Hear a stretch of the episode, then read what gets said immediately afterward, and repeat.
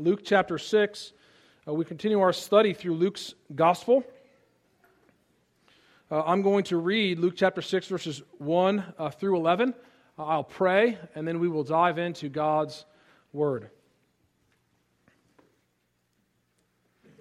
Luke chapter 6, starting in the first verse. On a Sabbath, while he was going through the grain fields, his disciples plucked and ate some ears of corn, rubbing them on their hands. But some of the Pharisees said, Why are you doing what is not lawful to do on the Sabbath? And Jesus answered them, Have you not read what David did when he was hungry, he and those who were with him, how he entered the house of God and took and ate the bread of the presence, which is not lawful for any but the priest to eat, and also gave it to those with him? And he said to them, The Son of Man is the Lord, is Lord of the Sabbath. On another Sabbath, he entered the synagogue and was teaching, and a man was there whose right hand was withered. And the scribes and the Pharisees watched him to see whether he would heal on the Sabbath, so that they might find a reason to accuse him. But he knew their thoughts and said to the man with the withered hand, Come and stand here. And he rose and stood there. And Jesus said to them, I ask you, is it lawful on the Sabbath to do good or to do harm? To save life or to destroy it? And after looking around at them all, he said to, to him, Stretch out your hand. And he did so, and his hand was restored. But they were filled with fury and discussed with one another what they might do to Jesus. Let's pray. Holy God, we bow before you. Holy God, we need your presence now. God, we thank you so much for the privilege. The privilege, God, is such a privilege to hear and believe in your word. God, I pray that you would just infect this place, God, with the Spirit of God, that you would convict our hearts to feel your presence. God, let this be a day of celebration. Let this be a day where people meet Jesus by his Spirit. Father, we pray that you would just be kind to us. Send us your mercy this morning. Father, we pray for our nation. We do pray for the families affected in Boston, God, for the, for the tragedy that unfolded. God, there's so much um, death in our world, for the families in Texas who've lost loved ones. God, we pray that through that you would bring yourself glory, God, that you would call people to, to yourself, that you help people realize that life is short that we will all give an account. That, God, that people won't run away from you in these trials, but they will run to you, Lord. Father, we pray that you would even use this for good. Lord, Satan meant it for evil, but God, we pray that you use it for good. God, we pray as the, as the, as the conversations continue to happen um, in our homes, around dinner tables, God, that your grace, your grace would speak into those homes. God, we pray for the officials of all involved. God, we pray that you give them wisdom on how to proceed. God, we do thank you um, for our, our time now. God, we thank you again for Jimmy and Alex and for Kirkley. God, we pray that you bless them today and their family and friends who came to, to uh, celebrate them, to hold them accountable to the commitment that they're making to you. Father, we pray that you give them the courage and the, um, and the pers- perseverance to finish uh, their task in parenting. God, we are uh, thankful that we are not the only church in Rock Hill. God, we thank you that you love to bless your church. So, God, we pray this morning that as Reggie Hopkins gets up to preach at Calvary Baptist Church, God, we pray that you bless him. God, we pray that you fill him with your spirit. God, we pray that you would speak uh, in a way that brings people to conversion, to a saving knowledge of the Lord Jesus Christ. God, we pray for Calvary. We pray, we pray for the people there. Uh, grow them mightily uh, for, the, for the glory of your name. And God, we ask that here. Uh, we ask now as we, as we enter into a time of, of studying your word. God, I pray that you would allow me to hide behind the cross. God, I pray that my words would be your words. God, I pray you allow me to speak to people's hearts today. God, people come here who are weary. God, they're tired, Father. So, God, I pray that they would come to, to know you uh, and they would have rest for their weary and tired souls. Father God, I pray that you just soften their hearts that they may receive your word. God, as now we, we enter into a time of, of focus, we pray against distractions. We pray that we will be fixated on your word for your glory. We ask this in the name of the Lord Christ. Amen. Uh, as a young man, I, I often thought that I would be a politician. Uh, I've always had a way of working around a room and smiling and shaking hands and kisses, kissing babies. I thought that would be pretty good life, wouldn't it? Uh, but every year I'm reminded, uh, come November, why I never want to be a politician.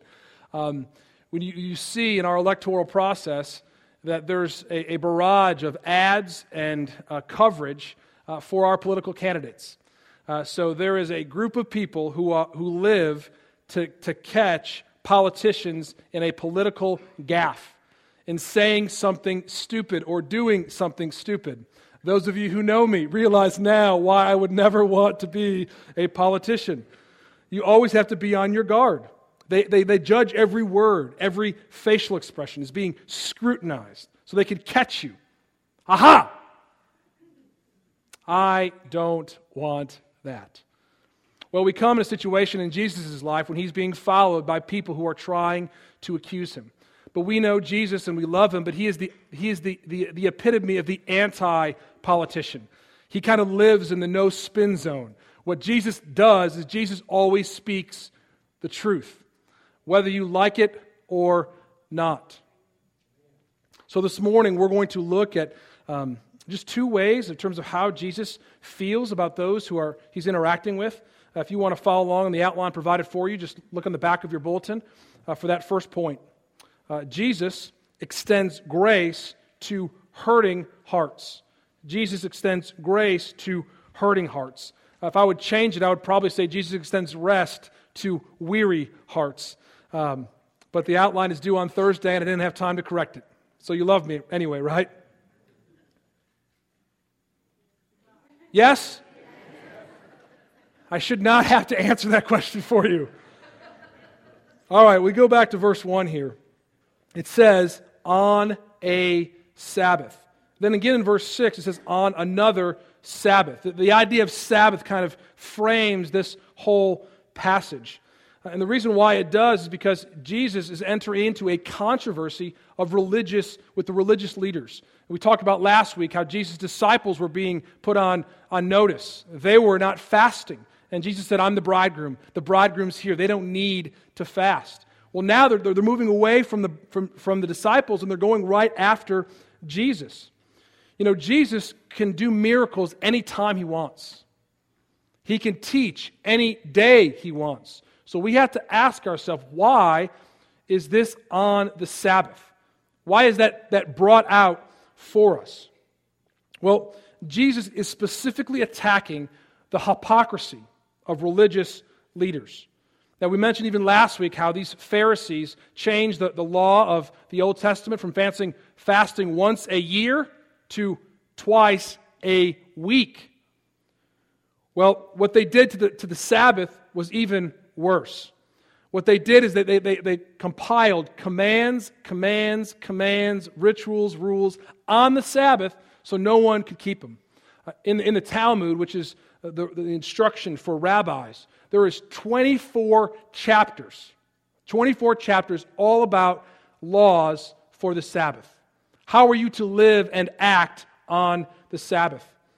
Well, we know the Sabbath was instituted as one of the Ten Commandments. In Exodus chapter 20, verse um, 4, I believe, it says this Remember the Sabbath day to keep it holy. Six days you shall labor and do all your work, but the seventh day is a Sabbath to the Lord your God. On it you shall do, not do any work. You or your son or your daughter or your male servant or your female servant or your livestock or the sojourner who is within your gates. For in six days the Lord made the heaven and the earth and the sea and all that is in them, and rested on the seventh day. Therefore the Lord blessed the Sabbath day and made it holy. The Sabbath was given to man to rest and remember. We were given to, to rest from our labors, to, to not work, to reflect on what God has done for us. That's it. We're just called to rest and not work. See, the Sabbath is a theological exercise. Now, I know there's some of you who love to work and love to work a lot, but can I just tell you that one of the reasons why God gave us the Sabbath was to remind you that you are not as important as you think you are.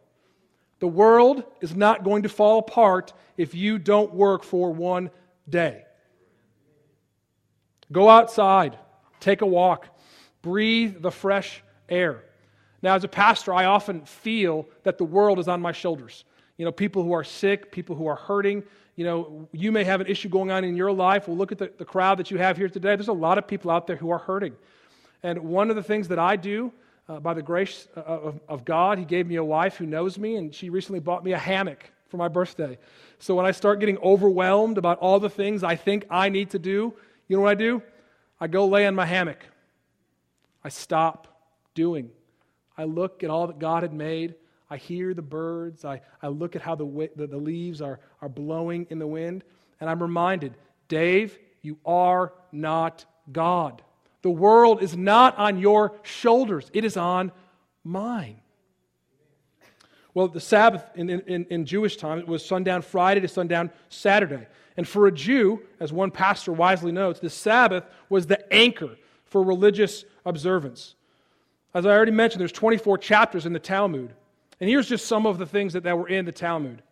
You could only travel 3,000 feet from your front door. But if you put food the day before the Sabbath, 3,000 feet from your door, you could walk 3,000 feet to the food, then 3,000 feet from, or from, the, from your house to the food, then from the food to the house. That seems kind of ridiculous, doesn't it? There are 39 things that are forbidden on the Sabbath, taken from a list compiled by Alfred Edersheim from the life and times of Jesus the Messiah. Here's the list. Here's all the things that are forbidden on the Sabbath sowing, plowing, reaping, binding sheaves, threshing, winnowing, sifting, grinding, shifting in a sieve, kneading, baking, sharing the wool, washing it, beating it, dyeing it, spinning, putting on a weaver's beam, making two threads, weaving two threads, separating two threads, making a knot, undoing a knot, sewing two stitches, catching a deer, killing, not bad, skinning, salting, preparing its skin, scraping off its hair, cutting it up, writing two letters, scraping in order to write two letters, building, pulling down, extinguishing the fire, lighting the fire, beating with a hammer, and carrying one thing from one place to another. So, what these rabbis did, instead of having a day of rest, it was a day of work trying to, to, to, to, to make sure that you were going to follow every single law in the Sabbath. It wasn't a day of rest, it was a day of oppression. Uh, one story kind of paints this picture very clearly. Uh, come from First Maccabees. Uh, Judas Maccabeus uh, was, was leading a revolt against the Greeks. And uh, the Greeks attacked the people of Israel on the Sabbath. And this is what, what the historians write about this scene. These insurgent Jews died without even a gesture of defiance or defense, because to fight would have been to break the Sabbath. Can you imagine me laying on my hammock? Someone coming with a machete running towards me, and me just going, Take me. That's what they did. But the thing that's worse, it wasn't just them, it was their wives, it was their children. It says they, they rose up, the, the Greeks rose up in battle on the Sabbath and slew their wives and their children and their cattle to number of a thousand people. So on the Sabbath, Jesus is stepping right in to Judaic hypocrisy and saying, Your religion is wrong. I am the new way. Because remember, these Jews felt that if they, if they didn't obey the Sabbath laws, they would not receive salvation. This is about salvation by works.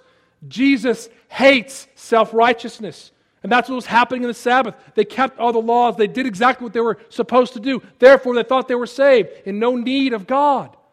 How many of us, uh, us are like that? Right? We live our daily lives following all the rules, thinking that in some way that makes us righteous. God says, no, He will have none of it. You will not be able to be righteous outside of the grace of the Lord Jesus Christ. But look what it says here in the second half of, of verse 1. Says, On a Sabbath, while he was going through the grain fields, his disciples plucked and ate some ears of corn, rubbing them in their hands. Now, they weren't breaking the law, They were allowed to, to go into fields, and that's how God provided for the poor. Uh, those who were poor could go in a field and, and, and pull things off, uh, pull grain off the whatever they pull off of. I'm not a farmer. I should know that, but I don't. Don't judge me. But this is what the disciples did, because then remember, the disciples are poor. They left their trade, they left their fishing trade, they left their being a tax collector. They were following Jesus, they were living a life of poverty. So they, they plucked grain and they were rubbing their hands together, breaking the Sabbath laws. Now, remember what I said that these Pharisees were on watch against the Lord Jesus. You see right there in verse 2. But some of the Pharisees said, Now you got to ask yourself, where were these Pharisees? It wasn't like they were hiding in a bush, you know, not trying to be seen. They were open. They were following Jesus. They wanted to accuse him, just like political reporters following a politician. They were right there to be seen. But here's the difference Jesus did not care. He wanted to attack the Pharisees. Listen to what they said. Why are you, now they're speaking directly towards the Lord Jesus, why are you doing what is not lawful to do on the Sabbath? And Jesus answered them, and I love this Have you not read? Now remember who's he talking to? He's talking to the religious elite who know the Bible, who know the Old Testament. They often were called to, at, at, an age of 12, they were called to memorize uh, all the, the books of the law. Five whole books memorized. And he says, Have you not read? And he shares this story. What David did when he was hungry, he and those who were with him. How he entered the house of God and took and ate the bread of the presence, which is not lawful for any but the priest to eat. Also gave it to those who were with him. Jesus just simply points out a, story in the Old Testament. Well, in the Old Testament, they cared about people more than they cared about rules. And that's what Jesus is trying to expose. These Pharisees didn't care about people, they didn't care about those who were poor, those who were hungry. They cared about rules. How often are we like the Pharisees? We, we don't care about people's hearts, people who are hurting, people who are poor, people who are lonely. We want to make sure you meet our standards, our rules. Jesus is trying to, to blow that up. That's not what God wants in His way. And he, he makes it very clear in verse 5.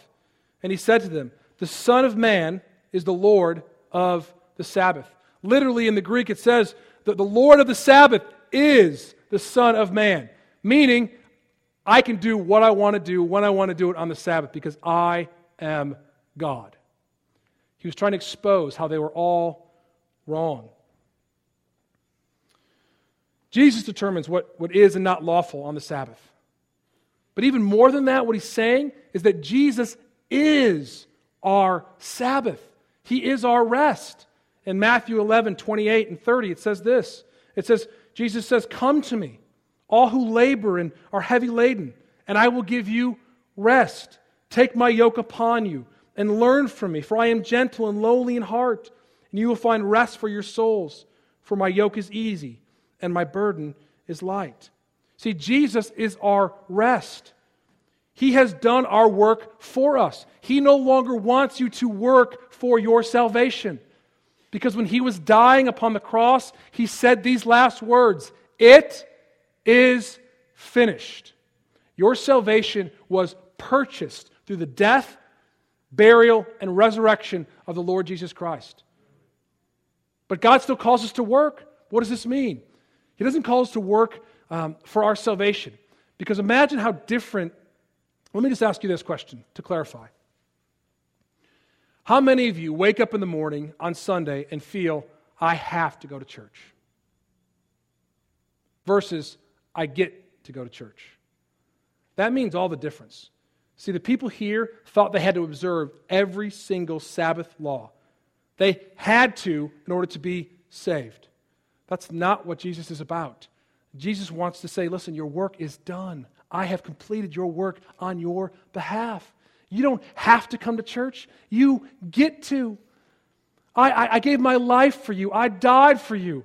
I, raised from the, I was raised from the grave for you. So you get to come and, and sing God's praises, to worship Him, to hear from His word. It should not be a burden to you. If it is, maybe you don't have the rest for your souls. Meaning, maybe you don't have Jesus who gives that rest. Well, the second thing we see here is Jesus feels grief for hard hearts. He feels grief for hard hearts. The story goes on in verse 6 On another Sabbath, he entered the synagogue and was teaching.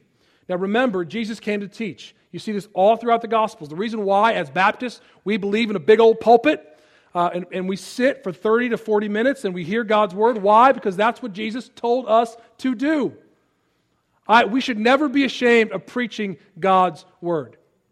But even me as a pastor, sometimes I do this. Getting close to 12. I better finish up. Some days I want, I want to end at 12, but some days I'm going to go over, and you know what? You should love me when I do. Why? Because Jesus came so that you could hear from God's word. I digress. Verse 7. So he entered the synagogues and was teaching the man, teaching, and there was a man there whose right hand was withered. And verse 7 And the scribes and the Pharisees watched him to see whether he would heal on the Sabbath, so they might have a reason to accuse him. Because even remember, in the verse before, Jesus wasn't pulling off wheat, wasn't pulling off grain from the stalks. Jesus wasn't doing that. His disciples were. But they accused Jesus because of his disciples were doing it. But look at how amazing this is. Jesus could heal this man's hand. This man had a withered hand. Jesus could heal it. The Pharisees believed that he could. They were waiting for this man to be healed. But they didn't want him to be healed. Or if they did want him to be healed, it was for the only it was for the reason to accuse Jesus of breaking the Sabbath law. But Jesus sees this. He's nobody's fool. He will not be mocked. In verse 8. But he knew their thoughts and said to the man with the withered hand, Come and stand here. And he arose and stood there. So, can you imagine that scene? What's about to happen? The Pharisees are kind of like, Oh, he's going to do it. He's going to heal him. He's going to heal him. We got him. We got him, guys. Watch. So that he, he calls this man sitting right next to him. And you see, you can almost feel the energy in the room. And then what happens in verse 9? And Jesus said to them, I ask you, is it lawful on the Sabbath to do good or to do harm, to save life and or to destroy it? Now, this is a great question. Jesus kind of flips the whole situation back on the Pharisees. Now, there's really three ways they could have responded. They could have responded and said, Yes, it is lawful to do good and to save life on the Sabbath. But if they say yes, it's good, guess what Jesus can do? He can heal the hand, and they, don't, they can't accuse him because they are um, allowing Jesus to do it. They could say, no, it's not lawful. You have to do harm and do evil on the Sabbath. But what does that do? Kind of just exposes how sinful they really are. So they did number three. They didn't say a word. You know, sometimes people ask you those questions. Uh, you know the answer, but you won't admit to it, so you just pull silence. That's what these Pharisees did. And look at verse 10. What happened? And after looking around at them all. Now, you know when, when, you're, when you're in the wrong, when you're not doing what you're supposed to do, how hard is it to make eye contact? So, Jesus intentionally and purposefully looked around at all of them. Right in the eyes. Can you imagine what they did? They probably looked away. They didn't want to look at Jesus. And after looking at them all, it says he said, said to him, the man, Stretch out your hand. And he did so, and his hand was restored. Well, from the Gospel of Mark and Matthew, they have parallel accounts. Mark 3 5 kind of helps us understand Jesus' emotions at that moment. And it says in Matthew 3 5, he looked around at them with anger. Jesus was angry at these Pharisees for their sin. But then it says this He was angry with, he looked at around them with anger, grieved at their hardness of heart. See, Jesus was angry at their sin, but he was grieved that these people would not look to him. They would not come to him for their rest. They continued to trust in the old way, a religion of works, where they could depend on themselves. His heart was grieved. I found myself in my own preparation. How often am I angry at people when they have hard hearts? I want my heart to, to break. I want my heart to, to grieve for people who are lost, trusting in another way outside of the Lord Jesus. It's almost like the, in, in this situation, the healing is an afterthought. Jesus healed the man, his hand was restored. But Jesus didn't do it for the man only. I mean, he did to extend his grace, but he did it to expose the hearts of the Pharisees. And not only the hearts of the Pharisees, he did it for you and me. He did it so that our hearts would be exposed.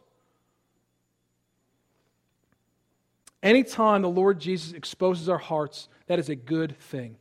Which brings me to my last point a question. How does your heart respond to Jesus? How does your heart respond to Jesus? Because we know what happened with the Pharisees. It says it right there in verse 11. But they were filled with fury and discussed with one another what they might do to Jesus. Now, this is only Luke chapter 6 of Luke, uh, of 24 chapters. Right there at the beginning, these Pharisees have had enough of Jesus. They are angry, filled with fury, and they want him dead. They want to kill him.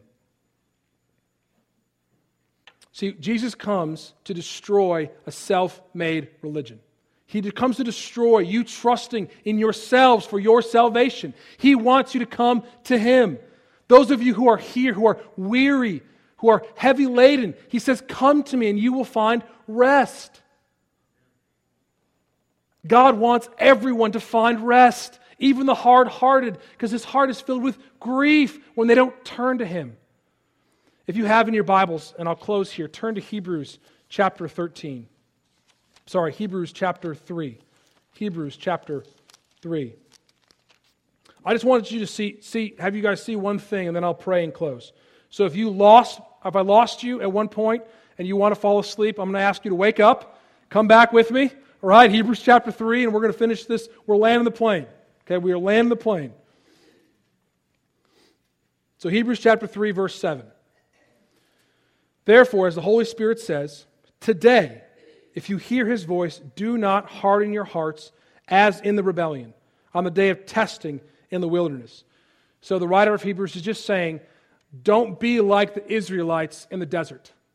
And he goes on, go back down to verse 12. It says, Take care, brothers, lest there be any of you in evil, with it, of you an evil, unbelieving heart leading you to fall away from the living God. But exhort one another every day, as long as it is called today, that none of you may be hardened by the deceitfulness of sin. For we have come to share in Christ, if indeed we hold our original confidence firm to the end. This is why Jimmy and Alex stood up here today, right? They need help, they need encouragement for, from you that they will continue firm to the end, confident in the, in the glory of the Lord Jesus Christ. This is why we baptize people publicly. We need to be held accountable for our profession of faith. Verse 15 Today, if you hear his voice, do not harden your hearts as in the rebellion. You hear that same thing again. Today, beloved, today, if you hear his voice, do not harden your hearts. Verse 16 For those who heard and yet rebelled, wasn't that all those who left Egypt led by Moses? And with whom he was he provoked for 40 years? Was it not with those who sinned, whose bodies fell in the wilderness? And to whom did he swear that they would not enter his rest? But to those who were disobedient. So we see that they were unable to enter rest because of unbelief. If you have hearts today that do not believe in the Lord Jesus Christ, you will never enter rest. Where are you this morning?